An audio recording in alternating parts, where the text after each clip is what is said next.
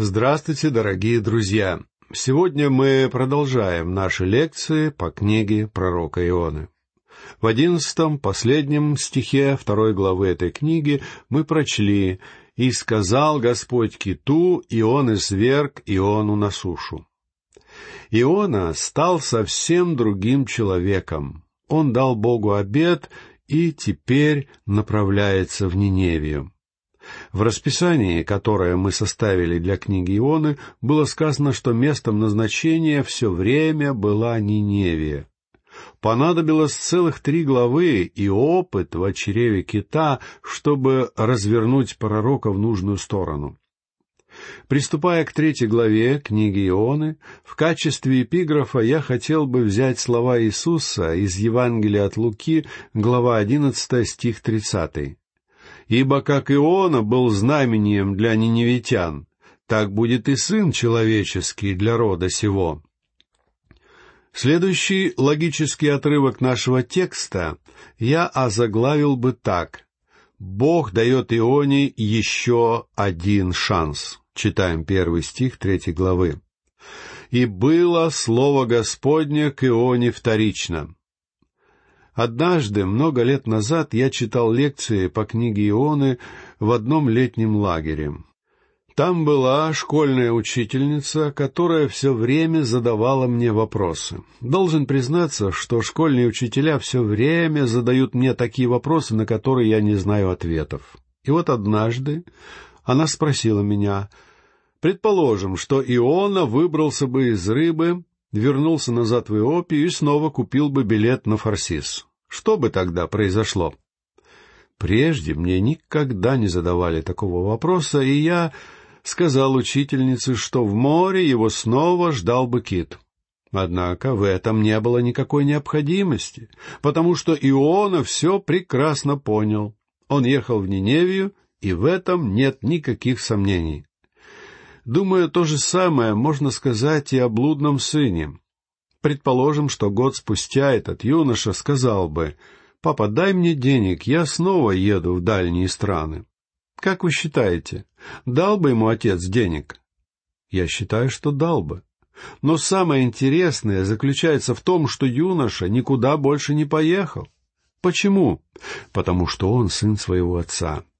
И он не хочет снова отправляться в свинарник чада Божии могут впадать в грех, но они, безусловно, не станут жить во грехе. Свиньи живут в свинарнике, а сыновья живут в доме отца. Это так просто, но в то же время очень важно. И было слово Господне к Ионе вторично.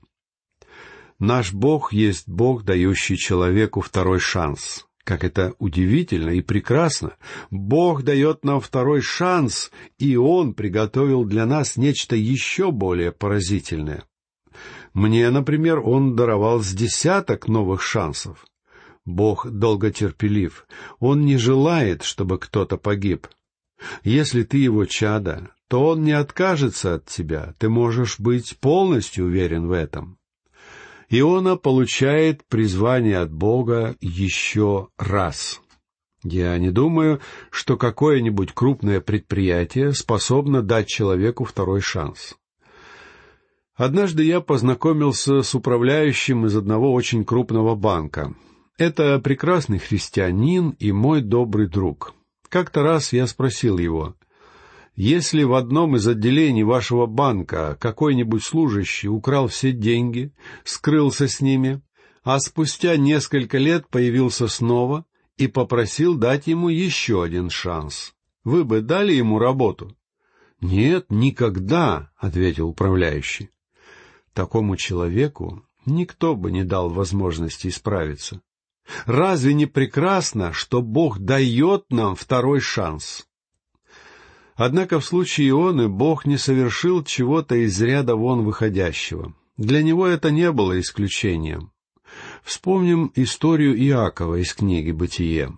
Иаков снова и снова совершал ошибки, пока не навлек на себя гнева Божья. Однако Бог не оставил его. Иаков был хитер, он пытался жить по-своему даже в доме своего дяди Лавана. Лаван был умнее Иакова и платил ему тем же, однако Иаков все же делал все так, как сам считал нужным.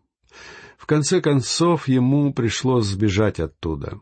Из-за своего поведения он поссорился и с тестем, и со своим братом Исавом. Однако долго это продолжаться не могло, потому что Иаков был Божьим человеком. Он хотел служить Богу, но как же мало он делал для этого. Лично я на месте Господа избавился бы от него и нашел бы кого-нибудь другого. Но Бог поступил иначе. В Пенуэле, когда Иаков вернулся в землю, Бог боролся с ним. Иногда говорят, что Иаков боролся с Богом. Друг мой, Иаков не боролся с Богом. Позади него был его тесть, а впереди брат, и оба они желали Иакову смерти. Он вовсе не искал нового случая побороться. У него хватало своих проблем.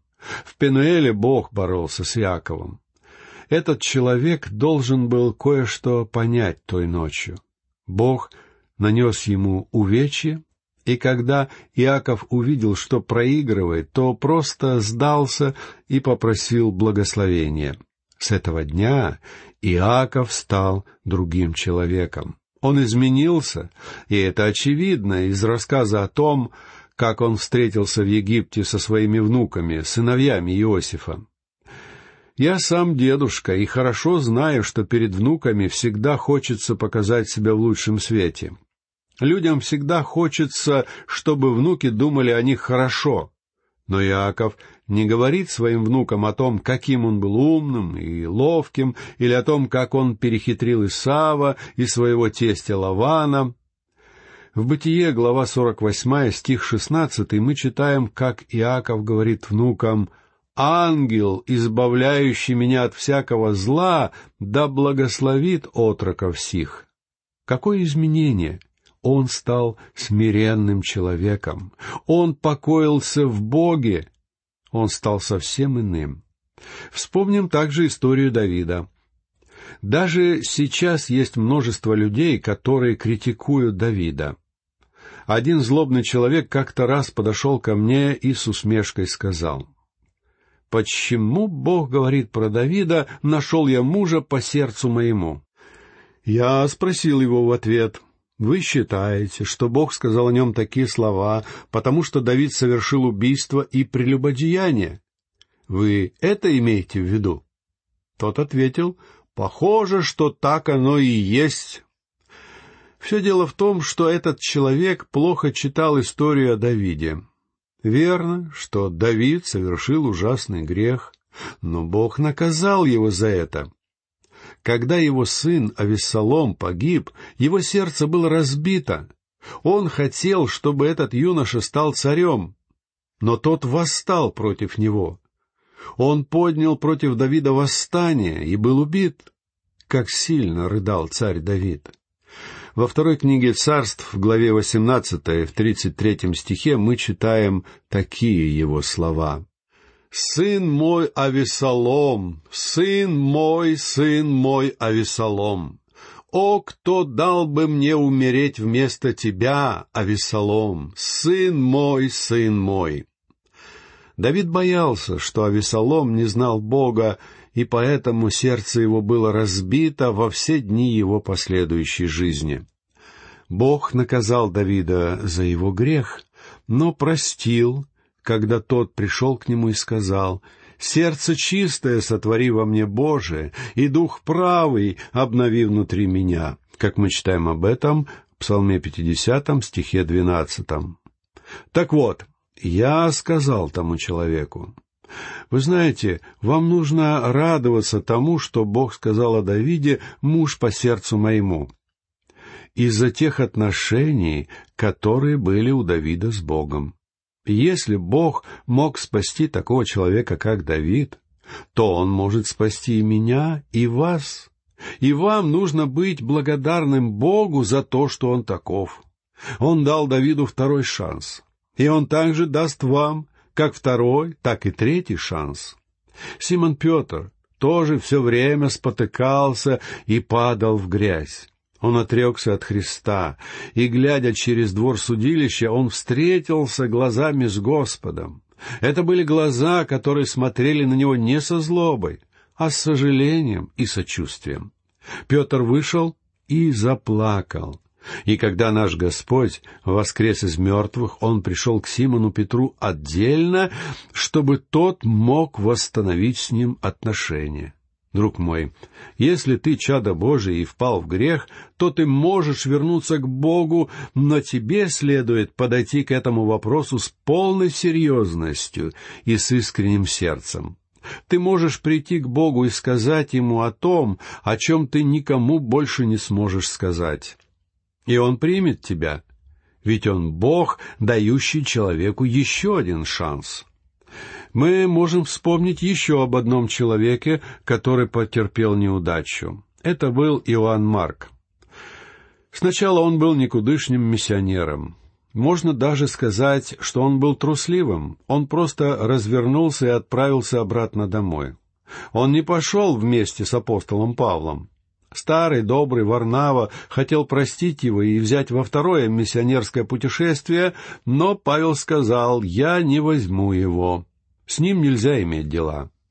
Я не отправлюсь в путешествие с таким парнем, который разворачивается на полпути и бежит обратно к мамочке. Однако позднее Павел изменил свое мнение, потому что Бог хотел принять Иоанна Марка, и он принял его. Поэтому во втором послании к Тимофею, главе 4 стихе 11 мы читаем «Марка возьми и приведи с собою, ибо он мне нужен для служения». Иоанн Марк исправился. Разве не прекрасно, что Бог дает нам второй шанс? Еще один пример, который я хочу привести, взят не из Библии, а из современности. Много лет назад я вел на радио вечерние передачи по книге Ионы. Через день или два после этого, как я подробно излагал материал, посвященный первому стиху третьей главы, я получил письмо от одного врача. Вот что он писал мне. Я хотел, чтобы вы знали, что этот стих для меня сейчас самый важный стих во всей Библии. Когда вы сказали, что Бог есть Бог, который дает человеку еще один шанс, я вернулся к нему. Далее он рассказывает свою историю. Прежде он жил в другом городе и был очень известным врачом. Он был также служителем церкви. Однако возникла сложная ситуация, в которой его заподозрили в некорректном обращении с церковными деньгами, хотя он не был причастен ни к каким махинациям. Он так огорчился, что уехал из города и перестал ходить в церковь. Тем не менее, он слушал мои передачи на радио. Когда я сказал, что Бог дает людям второй шанс, он сел, написал мне письмо, и в нем были такие слова. Это был словно глоток прохладной воды для путника, умирающего в пустыне от жажды.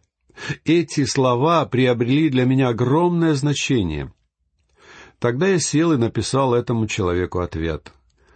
Я сделал то, что сделал бы на моем месте любой проповедник. Я посоветовал ему скорее вернуться в церковь и вновь трудиться для Господа.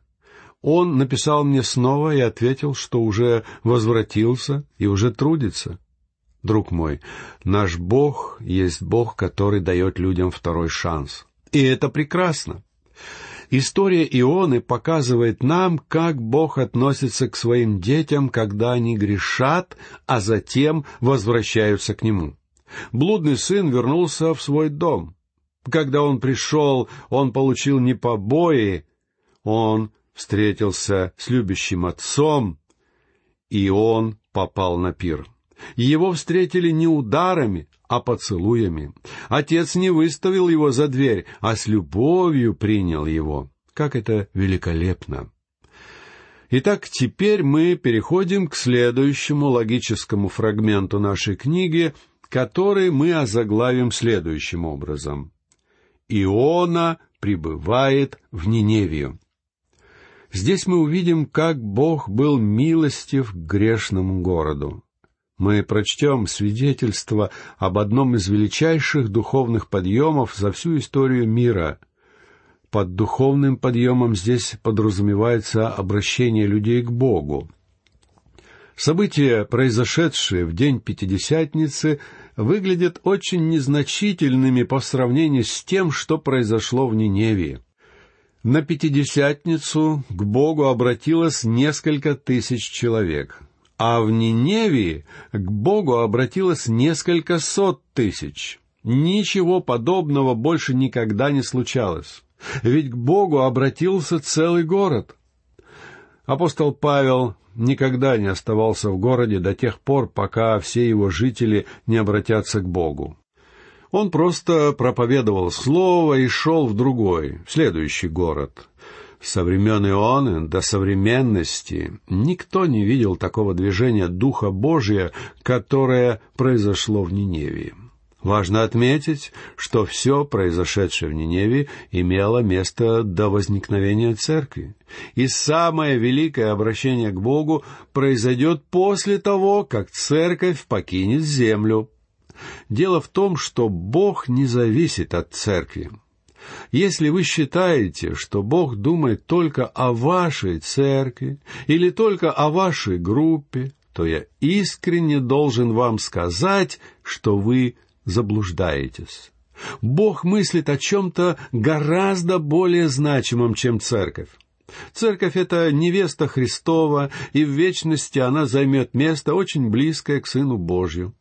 Однако у Бога был определенный план еще до того, как церковь возникла, и даже еще до того, как был создан человек. Бог не сидел без дела, ожидая его появления. Сегодня цель Бога — это призвать к себе людей из каждого народа, языка и племени.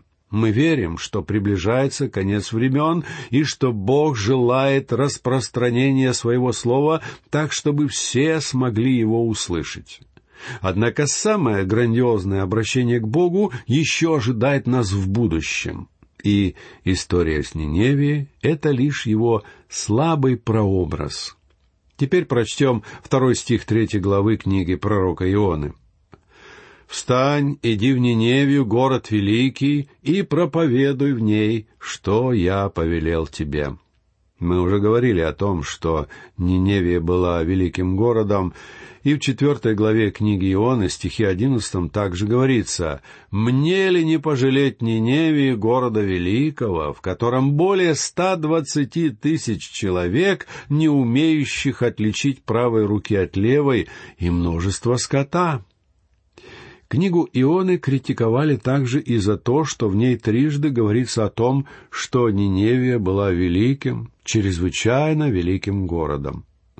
Однако до 1845 года об этом городе не было ничего известно.